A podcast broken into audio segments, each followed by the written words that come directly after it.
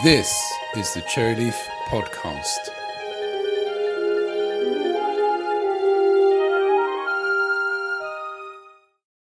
Welcome to the Cherryleaf Podcast. In this episode, we're going to be looking at dealing with being laid off and being made redundant. In January 2023, there were quite a few layoffs in the tech sector. It's reported that Google laid off 12,000 people, Microsoft 11,000 people, Amazon 18,000, and Salesforce 8,000. And there's also been layoffs at Meta, Cisco, Spotify, and other organizations. Being laid off can be tough for a lot of people. There can be the loss of income and the need to still pay the bills. The larger companies often they can give you a 6-month redundancy payment and there can be pressure to find a new job before your money runs out. And for lots of people, their identity is tied up with their job. The job can give them status, self worth, and their social life can also be tied up with their working life.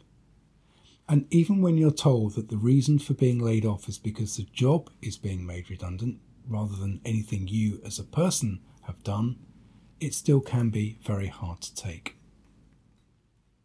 In the dim and distant past, when I was doing my bachelor's degree, we looked at the stages of post redundancy and how people reacted and behaved. I thought it would be useful to share that information. The research at that time showed that many people took the opportunity of having a break. They wouldn't necessarily move straight from one job into another. They would take time to have a holiday, do some jobs around the house, and gardening rest, and recover. Then they would start to look for a new job. And for many, they would be successful in finding a new job and starting in their new role. But in some industries and in some regions, some people suffered from long term unemployment and they would develop their own routine, which could involve watching a lot of daytime TV, going for a walk, and doing other things to fill the day. For those people, it could be very hard to break that routine and get back into full time employment. Things have changed in recent years in that unemployment benefit has become job seekers' allowance, and there has been greater emphasis and support on helping people find a job and avoid falling into that trap of being long term unemployed. And one of the advantages of being a technical author a technical writer is that it's a role where there is an ongoing need for people with those skills. It's not in a declining sector such as a smokestack industry. I thought it would be useful to share some of the advice that we give to people who contact us when they're looking for a job. In case you don't know, one of the services that Cherryleaf provides is the placement of permanent and contract technical authors we have a specialist recruitment service. The first bit of advice is to actively look for a job. That can involve letting the agencies know that you're available for work and your skills and experience. Now, recruitment agencies aren't like an actor's agent. They're not typically going out and phoning prospective employers saying, We've got the perfect candidate for you. Recruitment in tech tends to be driven by a vacancy that a company has, and then advertising it, and then selecting a suitable set of candidates to put forward. So, this means in addition to you sending out your CV to agencies, it's also worth you looking at what vacancies are around and then applying for those jobs. Job hunting in many ways is about the process as well as the result. It can be like sowing seeds in the ground. Sometimes you need to do things that won't necessarily result in something immediately. So that can involve getting into a regular rhythm of applying for vacancies that might be out there. You can also let people know that you're available for work on networking sites such as LinkedIn and social media sites. Some agencies and some companies search on sites for people who are available, and you need to bear that in mind. They will search typically on keywords to find potential available candidates. So, in your messaging, in your profile, you might want to consider what keywords that somebody would be searching on. Whilst I said an agency might not be going out and promoting you like an actor's agent does, people do get jobs by recommendations, where somebody recommends you to a company. And this is where networking can help you find a job. Networking is about relationships. And the general stages within networking and relationships in general is know, like, trust, and then trade. So you can use networking to get people to know who you are by how you behave on networking sites, at networking meetings, and you can get them to like you and over time at a deeper level trust you. By that I mean they would be comfortable recommending you. You won't let them down or the organisation down or make them look silly if they recommended you. So, networking is often about being useful, being known, and being liked. So, this can mean answering people's questions on forums, sharing your knowledge. You can solve people's problems so that you can build a reputation. And through that, it may be that people might know other people who are looking to recruit somebody. Be known, be useful, be light. And we saw from the interview that we did with Diana Logan that that's a route that's been used by some people by contributing to hackathons, for example, by contributing to community forums, and then being offered a job permanently at organisations such as the one that Diana works for, GitLab. In this situation, you do have to be careful that you're not going to be exploited. It's unlikely, but you might want to limit the amount of time that you commit to doing things. And of course, there are those awful tales of organizations asking people, especially graphics designers, to do content for free in exchange for, in quotation marks, reputation. There's no escaping a lot of this reputation building and networking, like this podcast, is done without getting paid for that work. Some people use sites such as Fiverr to get paid some money, and they work on the basis that the first projects they do are done at a very low rate and they build a reputation, and then for future projects they charge a higher rate. And I know one person who built his very successful software company by doing that. He grew a portfolio of customers and case studies that he could use when bidding for future work. I'm not convinced that this approach works for technical writers.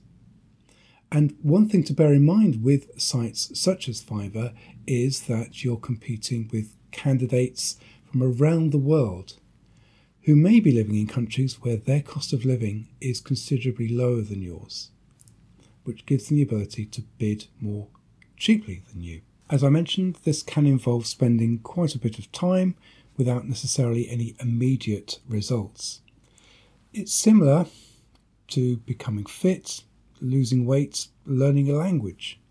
There's a need to be disciplined, to find a routine of doing constructive, active activities that will take you closer to your goal, in this case, to being employed.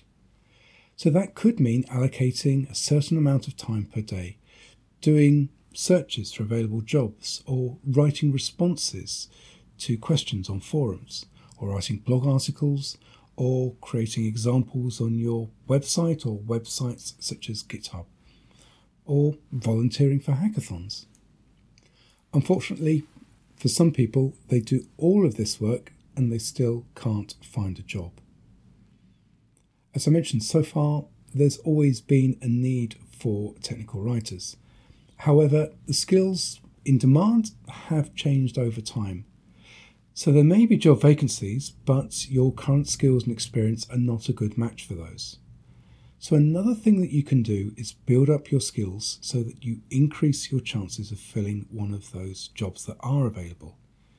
You can look at the skills that are listed in the job vacancies, compare them to the skills that you have, and identify where there might be gaps. You could take courses. Cherryleaf offers courses, and others do as well. And there are also sources of building up your skills that are free. For example, you can listen to podcasts. There's lots of useful information on YouTube. Google offers a range of free courses. And then there are the MOOC courses offered by universities. And again, things like hackathons and Google's Season of Docs can be a way of building up your skills and also adding to your CV experience in certain areas. The Write the Docs conference has a writing day, and the Write the Docs conference also publishes all of its videos from the presentations onto YouTube a few weeks after the conference. Another thing to think about is that finding a job is a bit like making a sale, in that there's a funnel aspect to it. So you might need to get five job interviews to get that one job offer. And remember, there's generally only one person recruited for every vacancy. So you can end up in a situation where two people are perfect for the job, but they'll still only take on one person because they've only got one vacancy. Although it can be dispiriting, what you can do is use the experience from each interview to improve how you respond and act for the next interview and increase your chances of being the person that's offered the job. You can also use sites like itjobswatch.co.uk and recruitment sites such as Indeed and Reed to get a sense of the skills and the salaries that are being offered and looked for at this moment in time. So, what about going freelance and setting up your own company? Being laid off is often the impetus for people to set up their own company. And running your own company is in many ways like moving away from home. You have many freedoms, but also many responsibilities. It suits some people, but it doesn't suit everyone. And again, this was something that we covered on my bachelor degree course as a word of warning. Now, this was talking about people being made redundant from the industrial sector, so this may not necessarily hold true for the tech sector. But what would often happen is that, that sometimes people would be made redundant, and what they would do is they set up their own company, essentially doing the same thing as the company that had made them redundant. They would buy equipment, often second hand, and they would win business often just on price, being the cheapest, the lowest. They would price their services or their products at a lower price than the competition. The problem with this was that they didn't have enough money, either through the profits that they earned or through their ability to borrow money, to be able to replace equipment when it got worn out which ended up with a business that wasn't sustainable. In the tech sector, this is less of an issue. There are low barriers to entry into a marketplace, and as a technical writer, you don't need a great deal of equipment in terms of hardware and software. And it is possible to rent equipment on a monthly basis, to get accountancy services and legal services on a monthly basis paying for these things each month. And this can help you with your pricing. It can make it clear to you what the minimum amounts that you need to earn per month in order to pay the bills and to give yourself a decent salary. And setting up your own company can be an opportunity for you to implement the ideas that you might have had on how the business that you worked for could have been run better. Madcap Software began when a development team was laid off in the States and the company relocated the development to India.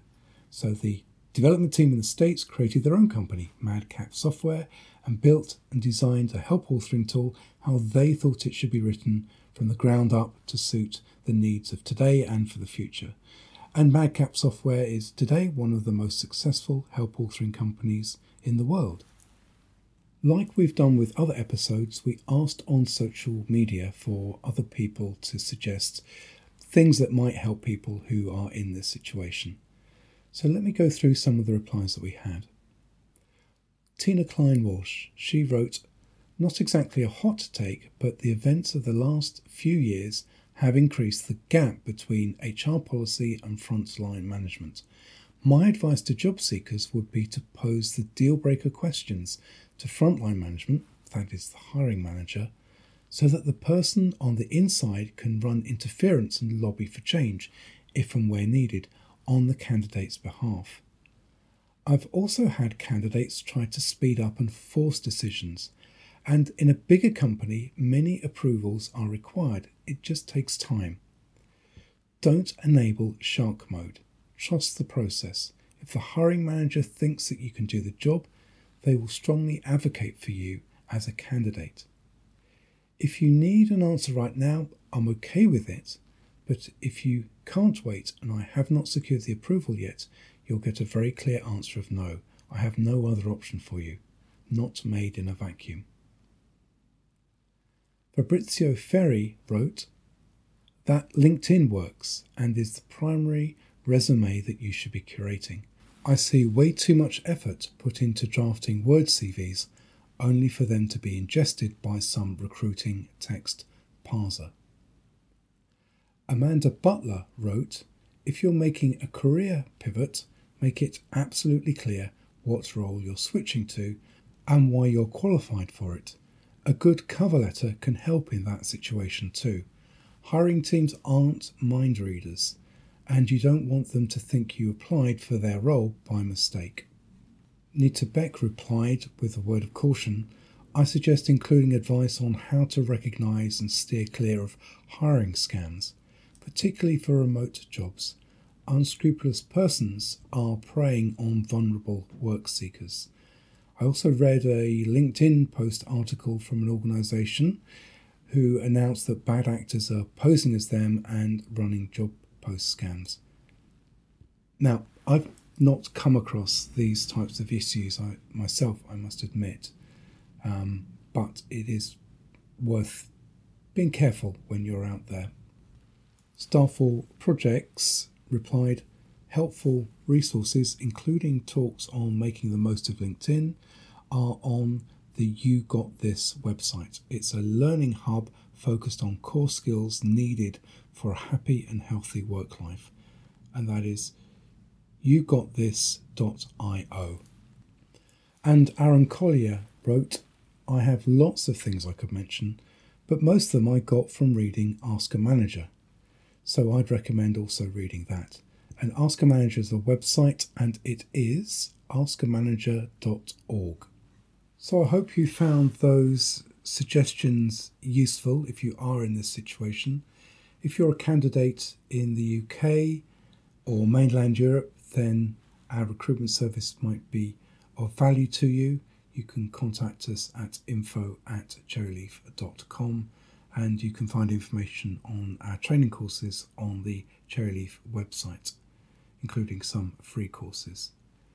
So, good luck if you're in that situation and I look forward to speaking to you on the next podcast episode.